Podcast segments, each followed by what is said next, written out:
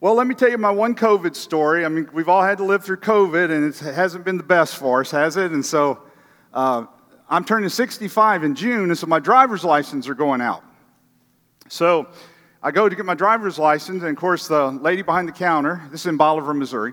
So the lady behind the counter looks at my driver's license, and she said, Will you look at this and, tell, and, get, and tell me everything's correct? So I look at it, and my weight, I'm 15 pounds heavier since we've gotten done the COVID thing than I was before. And so you've been hearing about the COVID 19. Well, I got the COVID 15. And so she said, Is, it, uh, she said is, all, is everything correct? And I said, Well, everything but the weight. And she said, Oh? And she said, What should it be? And I said, I'm 15 pounds heavier than what the weight says. And she leans over and she says, Why don't we just put down 10 and hope for the best? And I fell out laughing. I thought, I wonder how many people struggle with putting their weight down on their new driver's license. And so it is joy to be here with you this morning. There's a message I have for you. So if you have your Bibles this morning, go ahead and open them to the book of James. James, the book of James. We're going to be talking today about the will of God. I don't know how you are in your Christian life, but of all the topics, of all the discipleship uh, research that you will do and all the studies you do, um, when, I, when I was, I prayed about, actually prayed about speaking here before Micah asked me. And so I, have learned as, uh, we got two boys that are both in the ministry, and both of them pastors. And so they don't let the old guy come and preach very often. And so I prayed about it and said, Lord, you know, I really want to preach, but I don't want to ask them because I know they got their program and they got their plans and stuff. And so I said, but I'd really like to preach. So this message was actually given pre Micah asking me. So the next week he called and he said, hey, he said, uh, you know, I'm going to be gone. Do you mind letting me, do you mind coming and preaching? Th- i said, absolutely. I'll be gl- glad to. So I was still praying about our other son who apparently wasn't listening to God because, you know, I mean, I hadn't been asked yet, you know, so. So anyway, later in the week, I get a call from him saying, "Hey, I, I, we're going to be doing a mission trip in Africa. Do you mind coming and preaching?" I'm thinking, "All right, that's exactly the way it needs to work." So I'll be here next month too. Uh, so anyway, but uh, the message for, that came to my mind for you guys was this emphasis on understanding the will of God. And so the title of it is Understanding and Discovering the Will of God. The reason for this title is that seems to be one of the most hard things for us as Christians, being able to decipher what is God's personal will for us. Now, we all know God's general will, winning people to Christ and baptizing them and growing the church and doing all of those kind of things. Okay, so that's a no brainer for us. We know that. We know we're supposed to present the gospel. We know we're supposed to witness to people, even though we chicken out sometimes. We know all of those kind of things. But when we think about our own personal will, what is God doing for us? Now, at 65, I look at it a little different than I did at 19 when I got saved. And so when I started praying about God's will for my life at 19, it was all over the place, you know, because you're looking at a profession, you're looking at, at spouse, you're looking at where you're going to work, where I'm going to college, on and on and on. And so it's a little different than it is at, at walking with God 40 years. So, what I want to do this morning, if you'll let me, is to be able to walk you through some scripture and just give you some suggestions, okay, uh, that I think might help you along the way. I don't know who it is here, but I do know that this message is for you because I don't think uh, my prayers don't always work that quick, like it just like I just described to you. So I know that somebody here, or several of you, maybe need something from this. So I just want to be a little encourager to you. So in James chapter 4, we're going to be looking at 13 through 17. So let me read it, and then I'm going to break those passages apart for you as we go through this morning, okay? So in James chapter 4 and verse 13, it says, Come now, you who say, Today or tomorrow, we will go to such and such a city and spend a year there and engage in business and make a profit. You, yet you do not know what being, uh, I just jumped out, jumped over, I'm sorry. Yet you do not know what your life will be like tomorrow. You are just a vapor that appears for a little while and then vanishes away. Instead, you ought to say, If the Lord wills, we will live and also do this or that. As it is, you boast in your arrogance. All such boasting is evil. Therefore, to one who knows the right thing to do and does not do it, to him it is sin. This is a powerful passage. And so this morning, let me start off by saying, I'm not really concerned whether you're right with God this morning or not right with God. I still think this message is, is for you. Because you could be backslid this morning and think, well, I'm, I'm mad at God, God hasn't come through, and this has happened, and that's happened. I understand all of that. And, but a lot of times, what we think is, well, if I'm backslid, then God's not working in my life anyway, and this doesn't mean anything to me anyway as we talk about the will of God. And let me just say to you, God has got your number. So, as he starts, as we start talking about this, if you're away from God, it doesn't matter. Because God is still bringing events across your life that are trying to lead you back to first getting right with Him, and secondly, being willing to follow Him from this point forward, okay? So you might be sitting there thinking, well, I sure as heck don't want the will of God. I don't care what the will of God is. I'm just angry with God. God's a big boy. He can handle you. You think that? He can handle you. And so God's not intimidated because where you, wherever you are in your life this morning. So this morning, as we get ready to do this, let's talk a little bit about the will of God. So, first off, do you know the will of God? Are you following the will of God? And do you really want God's will for your life? One of the struggles I noticed in my, my Christian life after these 40 years is that there were times where I absolutely craved everything about the, about the will of God. I wanted it so bad. And then there were times I got cold, times I kind of slipped away from God. Now, you're still active in church, you're still praying, you're still doing all the Christian stuff we do. Does that make sense to anybody else? Uh, does that make sense? Okay, thank you. And so what happens is, is that, but we're not as passionate. We're not as engaged at that moment. And so a lot of times we're just kind of playing the, the you know, the, un, the unholy trinity, me, myself, and I. Anybody else understand that unholy trinity that we all get caught up in? And so what happens is we start missing out on really maybe God's perfect will because we're kind of consumed with us, who we are. And so it happens in those particular ways. Now, many things can happen. I read an article recently I thought was interesting. It said, talking about students who are graduating from college and getting ready to choose a job.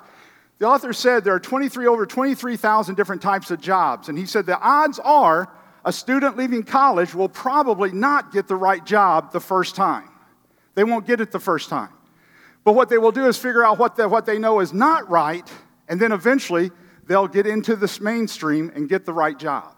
Now let's take that principle for a moment and bring it to the will of God. Somebody brand new to Jesus, just got saved, trying to serve God, what's the possibility they are going to tap in every time to the perfect will of God? It's not going to happen. Because why? We've got us, we've got our flesh. So we vacillate back and forth. As we grow in Christ, we kind of get into the rhythm of what God is doing in our life and how He's leading us. Now, this morning, as we look at some of these, it is very possible that you're right with God and in His perfect will. And then it's very possible that you think, I didn't realize God had a will for me. And so you're the one I'm really wanting to talk to, okay?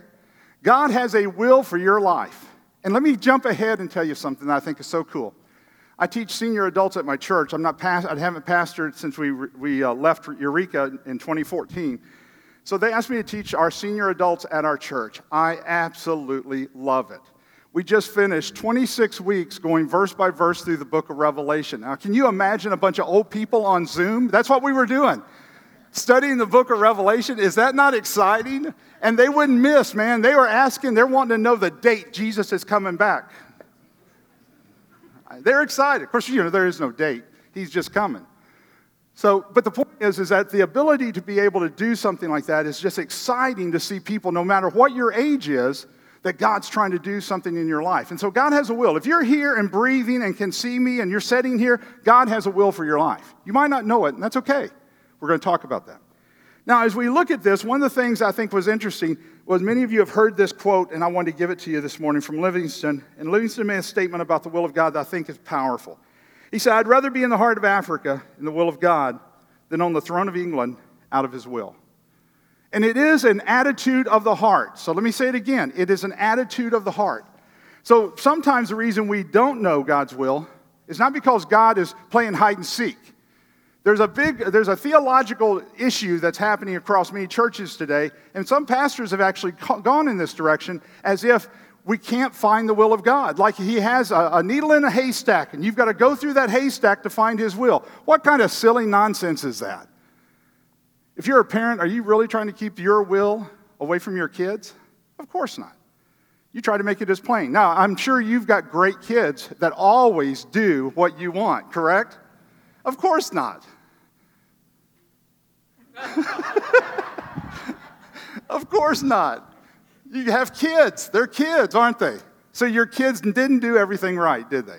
And so what happens is, but you made your will known to them and you guided them and they violated it and you guided them and disciplined them, whatever.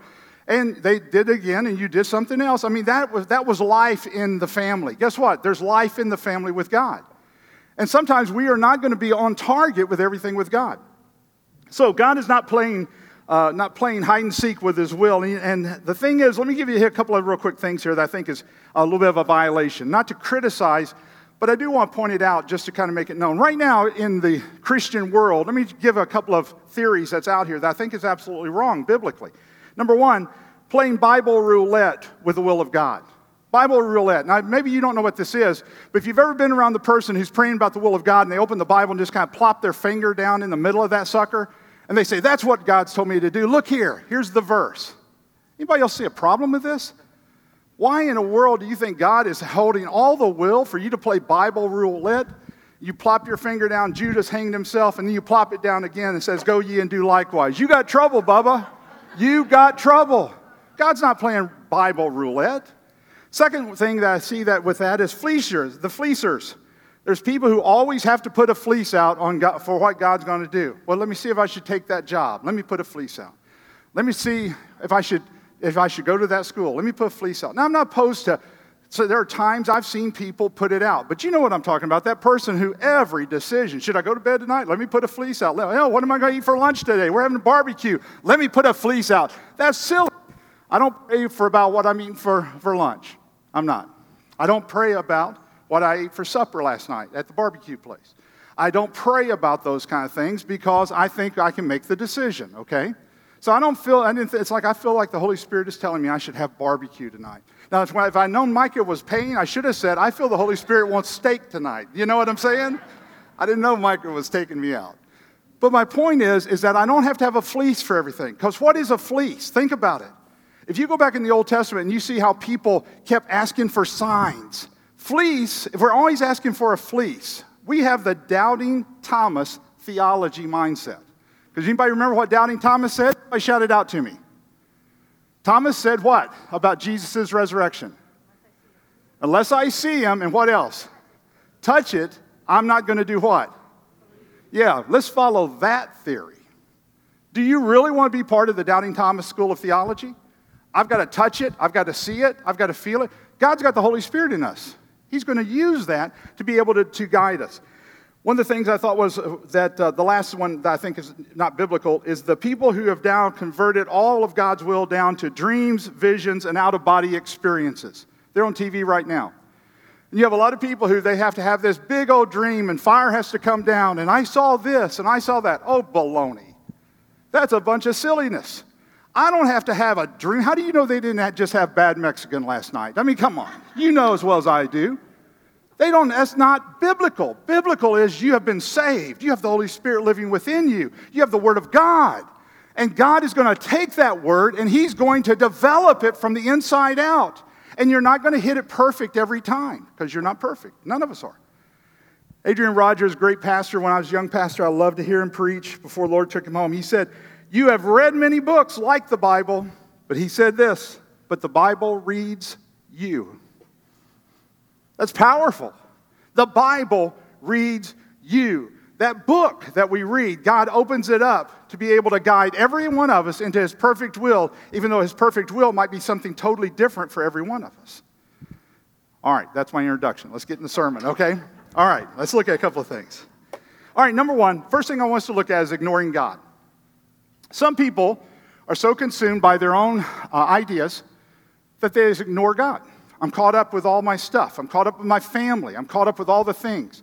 I don't know what all you're trying to do with your family and, how, and what all you do during the week, but it's a very busy lifestyle. I'm sure it is. And I don't think that's a problem as long as God keeps his proper, proper place in our life. That's what the problem is.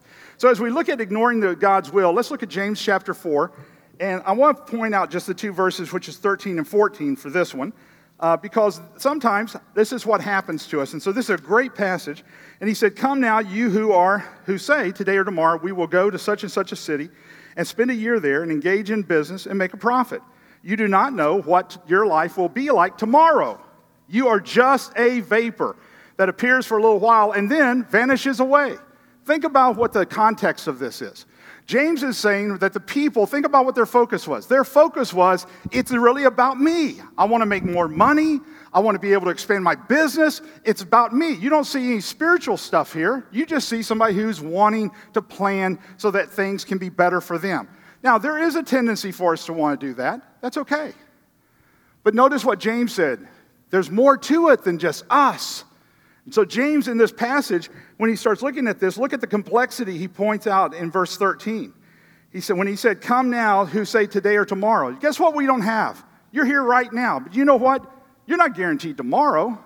I'm not guaranteed tomorrow. i will be 65 in June. I'm saved. I know I'm heaven bound. But I still don't want to be on the next load. Amen? Does that make sense to anybody else? I don't want to be on the next load. I want to be here for a while. But God could take us home, and we don't know what tomorrow's going to bring. And that's what James was saying. Since you don't know what tomorrow brings, you want to make sure that you are in the palm of God's hand at all times in everything you're doing. So, in this passage, when he says this, he said, Today or tomorrow, you could go to such and such a city and spend a year there, engage in business, make a profit. He was saying, You're not guaranteed tomorrow. We all have friends who have died, we all have family who have died. And you know what? Death is part of the life cycle. I don't like it either. I hate it more at 65 than I did at 30. Amen? Because you know what? We don't like the death cycle. And none of us know exactly what's going to happen except that I know I'm saved. I know that my family will know that I'm with Jesus, whatever that means. But as we look at this, and Proverbs even comes back to the same thing. Proverbs says, Do not boast about tomorrow. You don't know what a day will bring forth. So when he says come now there in James, he's using the Greek word none, which means come now, meaning now, presently, listen. And that's the emphasis. Other words, don't talk about tomorrow, take care of it today. So if I've got a problem with Chris, I need to take care of it with Chris. When? Tomorrow? What do we not have? We don't have tomorrow. I need to take care of it now. Why? Because that's what the emphasis is. You're here. You do it now. You preach the gospel now. Maybe you're not saved this morning. You know what? You think, well, I'll get saved sometime down the road. Been there, thought that. Guess what you don't have? You don't have tomorrow. You have today. The other piece that we see here, besides complexity here, is that he actually comes back to the, the uncertainty of life. In verse 14, he said, Yet you do not know what your life will be like tomorrow. You're just a vapor. So, what will life bring? How do you handle the future? Some do all sorts of crazy things to try to figure out the future. There's no guarantees in the future. Man, we got economy issues, and then we just got crazy people running around shooting everybody, don't we? Let's just call it the way it is. What is going on here?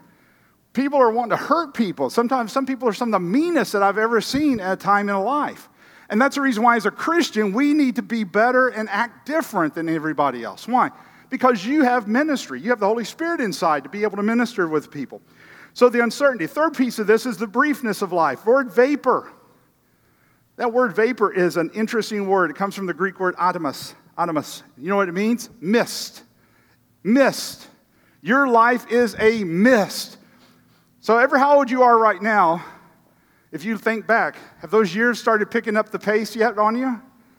Everything goes faster, doesn't it? It just seems to go faster the older you get. I love Christmas. My grandkids know I love it.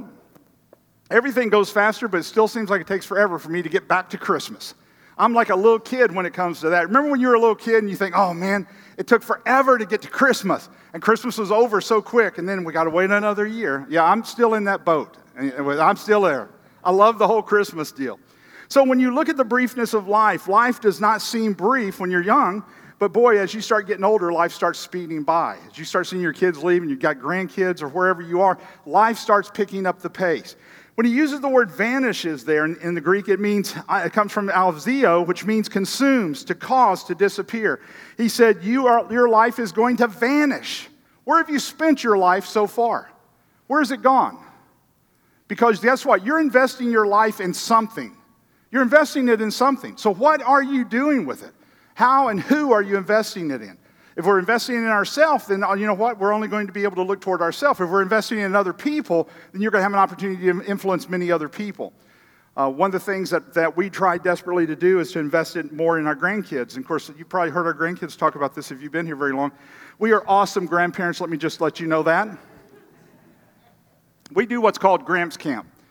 And so in the summer, you maybe have heard this from Mike and, and Courtney as they're probably screaming because no kids are at their house now uh, for a week. We have all of the grandkids that are five years old and older come to our house for Gramps Camp. Wanda plans this all year long. We take off work, we close everything down, and then we just hang out with grandkids. Now, you're thinking of Micah's three kids, but let me just tell you something. It's not just his three kids.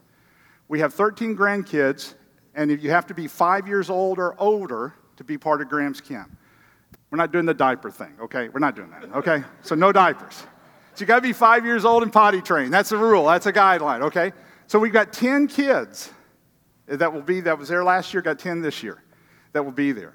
And so, what, why are we doing that? Well, those of you who are older who have grandkids, you know exactly why. You're trying to put something into the life of those kids. You're trying to let them see you in a different light. And it has changed everything, and it has become one of the big highlights of everything we do. Why is that? Because life vanishes. And many of us have some great ideas and some great memories from grandparents of the past, don't we? And from how we were raised as kids. That's what you're wanting to put into those kids. That's what we're wanting to put into them. So it vanishes. And then the frailty of life in verse 16, he said, But as it is, as it is, you boast in your arrogance. All such boasting is evil. Now, James has really kind of laid it on the line with him. What did he say? First off, you're bragging about tomorrow, what you're going to build, and how much money you're going to make. And then what did he say? That boasting is evil. Why? Because it's all about you and not about ministry to anyone else.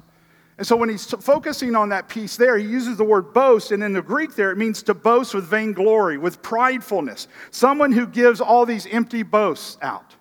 And so, what he's saying is that all you're talking about is you and your goals and your stuff. Where's God in all of this?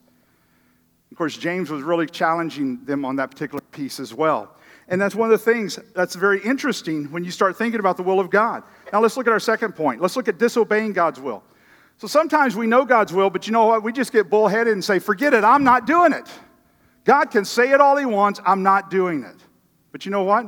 That didn't shake God up at all you will eventually get to where God's wanting you to be. I don't know what's happening in your life, but a lot of things can happen in our life that can make us very bitter, make us check out on God. And you know what? God's big enough to handle every bit of it. If He's big enough to save you and I, and He's big enough to be resurrected, and He's big enough to take us to heaven, let me tell you something. He can handle our attitude when we, when we blow it. You know what? I got mad uh, years ago. People hurt me. And I got mad and threw my Bible in the box, you know, threw my Bible in a box and said, forget it. So for five years, I didn't go to church. Five years. Southern Baptist pastor, 15 years, full time Southern Baptist pastor, threw his Bible in a box and said, forget it, because church members hurt my feelings. Five years. You think that shook God up? Who, who got hurt in this thing? Who got hurt? Yeah, it didn't hurt God at all. Now, let me tell you something God takes different events in your life and to get you back to where you get right with Him. And it did. It took it five years. And then events started happening in my life. And a lot of times you look at something, and you say, well, that's a coincidence. Let me tell you something. You think God has coincidences? You think God hits his head and goes, wow, did not know that was coming? Where did that come from? God has no coincidences. You and I think it's a coincidence. God says, divine appointment, boom. Now you think, well, I didn't see anything about that, but God started it years before. An event here, a person here, you meet this person here, and then all of a sudden, boom, you think, wow, look what God has done. That was not a coincidence. It's a divine appointment. We rule some of these in that direction. So in verse 17, he says, Therefore, to the one who knows the right thing to do, to do it, and does not, ha- does not do it, to him it is sin.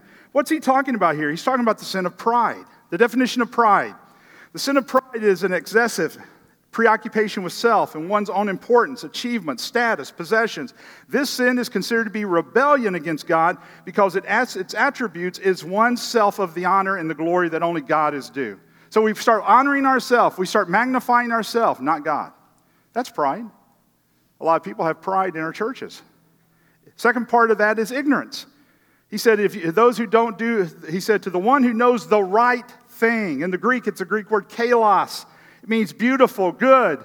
The Greeks looked at this as anything which brings excellence. So, what is God saying? Listen, if you want to have excellence, then you've got to be able to do the right things. What's the right thing? What God is telling us to do that it can be supported by the Word of God.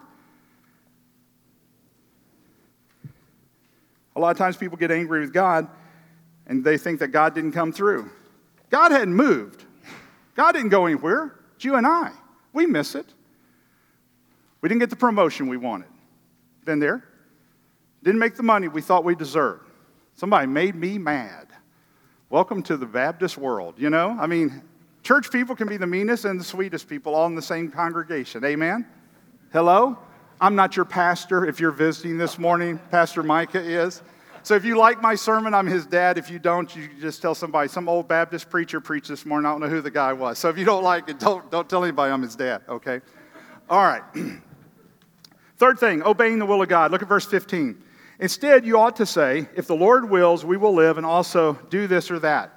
Now, this verse is so many times in our churches when we pray, all, we've all heard people say, God, if it's your will, we want this. If as long as it's done by the heart, that's fine. But there's a problem with that too. Sometimes people use this almost like it's some kind of, of magical terminology in prayer. God, if it's your will, then, huh. And God's looking at one thing when He's talking about the will, He's looking at our heart. See, our heart, we can go through the motions, and our heart tells everything about it.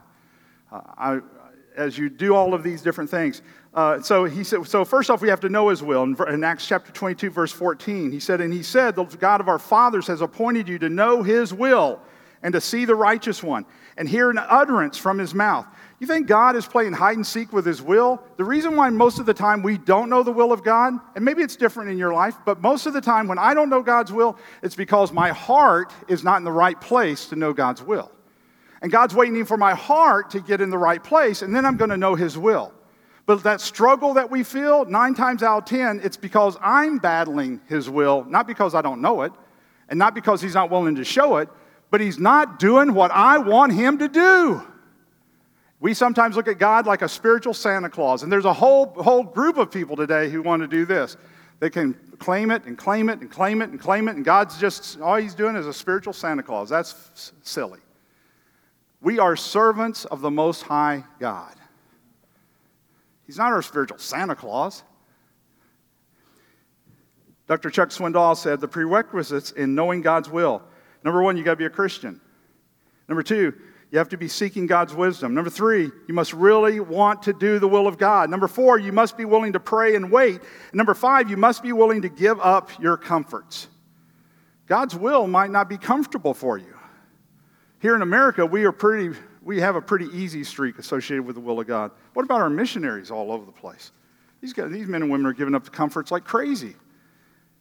We, God, I, I want you to use me, but you know, I need to plant a church here and I want to reach people here, but you know, we've got to be able to make sure that they, that they have good income. So I really want us to bring in people who are making 60 plus, and you know, because that's, you know, I believe that's your will. Oh, baloney.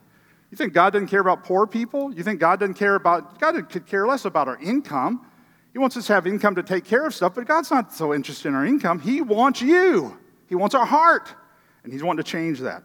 So not only do we need to know His will, but second, understand His will in Ephesians 5:17. So then, do not be foolish, but understand what the will of the Lord is. If He's hiding it all the time, why would Ephesians tell us to know what it is? Because, you know, if you're thinking, well, God's hiding it, God's hiding it, God's hiding it all the time, God wants to tell you and show you the roadmap for your life. But He's not going to show you the whole thing. That's what I've noticed. He shows you just a couple of steps. One of the most fascinating passages I read in, in, the Gospels, remember when they talked about people walking down the old crooked roads in the Gospel? They talked about lamps on their feet. Your light, and Proverbs talks about it as your, lamp, your light, your lamp is a light unto my feet. Well, most people don't know about that. You guys probably do. Most people don't know that many of the people who walked on those old dusty, crooked roads had lamps that were attached to their feet. And it was like a candle. And so it was wrapped around their foot and it was sitting on top of their foot. And when they would take a step, they would be able to see another step or two. So when that passage says, Your, your, your light, it's a lamp unto my feet, your word is a lamp unto my feet, what they're referring to is those feet lamps. So if I'm standing here saying, Well, I want to see all the way out here, God's saying, It's not going to work like that. Guess how I'm going to see to get there? I'm going to take a step. And guess what's getting ready to happen now? I can see another step. Guess what's going to happen then? Another step. And then another step. So, so many times when we want to know it all, God's saying, hey, Bubba, take two steps and I'll show you, guess what? Two more steps. But a lot of times that's, that's uncomfortable for us. And I understand that too.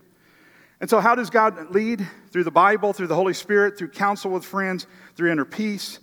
The third part of that is proving His will as a Christian. You are on a journey with God. And you're going to be on that journey until God takes you home. You say, Well, I'm not on a journey. Oh, don't say that. He's going to take you home pretty quick. Because you're here until your journey's over. And that means He'll take you home. So if you're still breathing, you're on that journey, and He's got something for you to do. Romans 12, 1 and 2. I beseech you, therefore, brethren, by the mercies of God that you present your body a living sacrifice, holy, acceptable to God, which is your reasonable, reasonable service. And then what does he say? And be not conformed to this world, but be ye transformed by the renewing of your mind to prove what is the good and acceptable will of God. You are on a journey, friend. And so you're going to walk with God until he takes you home. And guess what? Then we're going to walk with God forever when he does that. So when he talks about proving his will, it's because we are on that journey. Do you have a God size assignment? God points out what not to be conformed with. Are you willing to make a change in that life when he says renew your mind, that passage in Romans? In the Greek, it means to renovate. I just saw your building a few weeks ago. Man, I'm so excited for you. The whole building thing is awesome. It's a blessing and a curse because it wears you out. You deal with all the issues, but there's going to come a Sunday, and I'm trying my best to make sure I'm in town. There's going to come a Sunday, you're going to have your first service in the renovated building. Isn't that awesome? It is an awesome, awesome experience. And then from that point on, you're in, you're in your building. But there's something about it being renovated. It feels new, doesn't it? It's exciting. Look where we are. But you know what? God's trying to renovate us, God's trying to make us new, God's trying to change us. And He's doing that in all these different ways. And so, do we have a God sized assignment? Are we willing to make that change that we're talking about? You see, we, we will be happier when we are in God's will, more happy than anything else. And the best way to know God's will for the rest of your life is to do His will right now. Henry Blackaby, many of you probably have taken his book, um, I just went blank, uh, Experiencing God, thank you. It takes everybody to preach my sermons. And uh, Experiencing God. Henry Blackaby makes a statement in that book that I, that I read it the first time. He said, Find out what God is doing and get in on it. Find out what God is doing and get in on it. And I thought, man, nobody's using a Ouija board to find out what God's doing. Nobody's reading tea leaves. Fire didn't come down from heaven. It was pretty simple, wasn't it? Find out what God is doing and get in on it. And you start realizing, you know what? God wants us to know His will. And then doing His will in Ephesians chapter 6 and verse 6, he said, Not by my way of eye service as men pleasers, but as slaves of Christ, doing the will of God from the heart. I started talking about the heart. I'm closing out talking about the heart. Our heart is everything.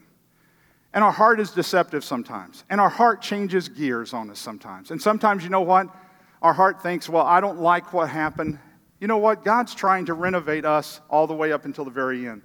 Eye service here is very important because a lot of people are going through the service, just going through the motions, just going through Christian life. So when we talk about reading our Bible, everybody just kind of smiles, but you know, are we reading our Bible? Are we praying? Are we dedicated to the things of God? Are we sharing our testimony with anybody? He uses the word slave here, but he didn't use a good, good word slave in this passage in Ephesians. Here's what he said. He came, the word slave there is the lowest level of slave possible. They were the ones who did the most grungy stuff. And what does Paul say to the Ephesians? But as slaves of Christ. So, what it really comes down to is this idea of do you want to do the will of God? Do you want the will of God in your life? And are you willing to, to spend that time with God to find it out, to read His Word? Is it, a, is it a coincidence or divine appointment? There's a lot of things that we call coincidences that are really divine appointments. I want to close with a story for you. Many years ago, uh, many, all of you have heard of Billy Graham, of course, and so you know Billy Graham's gone to be with the Lord. But many of you maybe don't know the story of Cliff Barrows, who was his music guy for all of these years. Cliff Barrows got married. If you've never, maybe you've read it, but I think it's a fascinating story. Coincidence or divine appointment? Cliff Barrows and his wife got married, took a train to a town, to a hotel that they had reserved for their honeymoon. When they arrive in the town, they find out that the hotel has actually closed up. Think about this for your honeymoon. How is this for starting that marriage off? Wouldn't you think, think, oh my gosh, what is going to happen now? So they find the hotel has been closed up. The person who picked, who picked them up at the, uh, at the train station, this is in, uh, early in the 40s, said, I've got a friend who's got a location. At least we can get you someplace to stay. So he takes this new, newlywed couple to this house, and they're staying in a room up over this store. And so they're staying in this room. And so the next morning, the lady who owns the store hears Cliff Barrows playing in his, this instrument upstairs, doing gospel songs. And so the lady starts talking to this newlywed couple and finds out that they are Christians and that he's a music minister just starting out. And so she said, You know, we've got a young guy who's coming into town this week, and I'm going to the revival tonight. And so he preaches mostly to young people, but she said, He's going to be preaching, and I want to hear him. We've heard about him. And she said, His name is Billy Graham. He's just starting out. She said, Would you like to go? And so him and his wife, Cliff Barrows and his wife said, Yeah. So they show up at the revival like any of us have been, and they're sitting there. And so as they're getting ready to start the service, the, the music director that was supposed to lead the music for the revival is not there. And so they wait and they start asking people, would anybody be willing to, to do the music? And they can't find anybody. And so the lady who owns the house walks up to the man and says, There's a young man here who is a music director. He's just starting out. He's a great guy, he seems like. And she said, I talked to him about it this morning, about how about, about the ministry. And so they walked over to Cliff Barrows this night and asked him, would he lead the music at this revival? And Billy Graham never had anybody else do it all those years. Coincidence? Not a coincidence. What was it? Divine appointment. If we can get to a point where we start looking at some of the coincidences in our life and realize, you know what? This is probably a divine appointment we would be more excited about the future for God. Amen. Let's pray. Father, thank you, Lord, so much that you show us your will. Help those, Lord, who are struggling to answer the call for, the, for your will. First, for salvation, and secondly, Lord, to be able to walk with you. Lord, help us look at these occurrences, these, these things that happen in our life, Lord, that we just think is a coincidence. And help us look at it to see is this a divine appointment that God is actually making happen in my life to change me, to send me in a new direction. Father, I thank you, Lord, for the sweetness of these people. I thank you, Lord, for the growth that we see here at this church. I thank you, Lord, for Micah and how you continue to use him here. And Father, I just pray, Lord, that you'll just continue to bless this church in reaching people. In Christ's name we pray.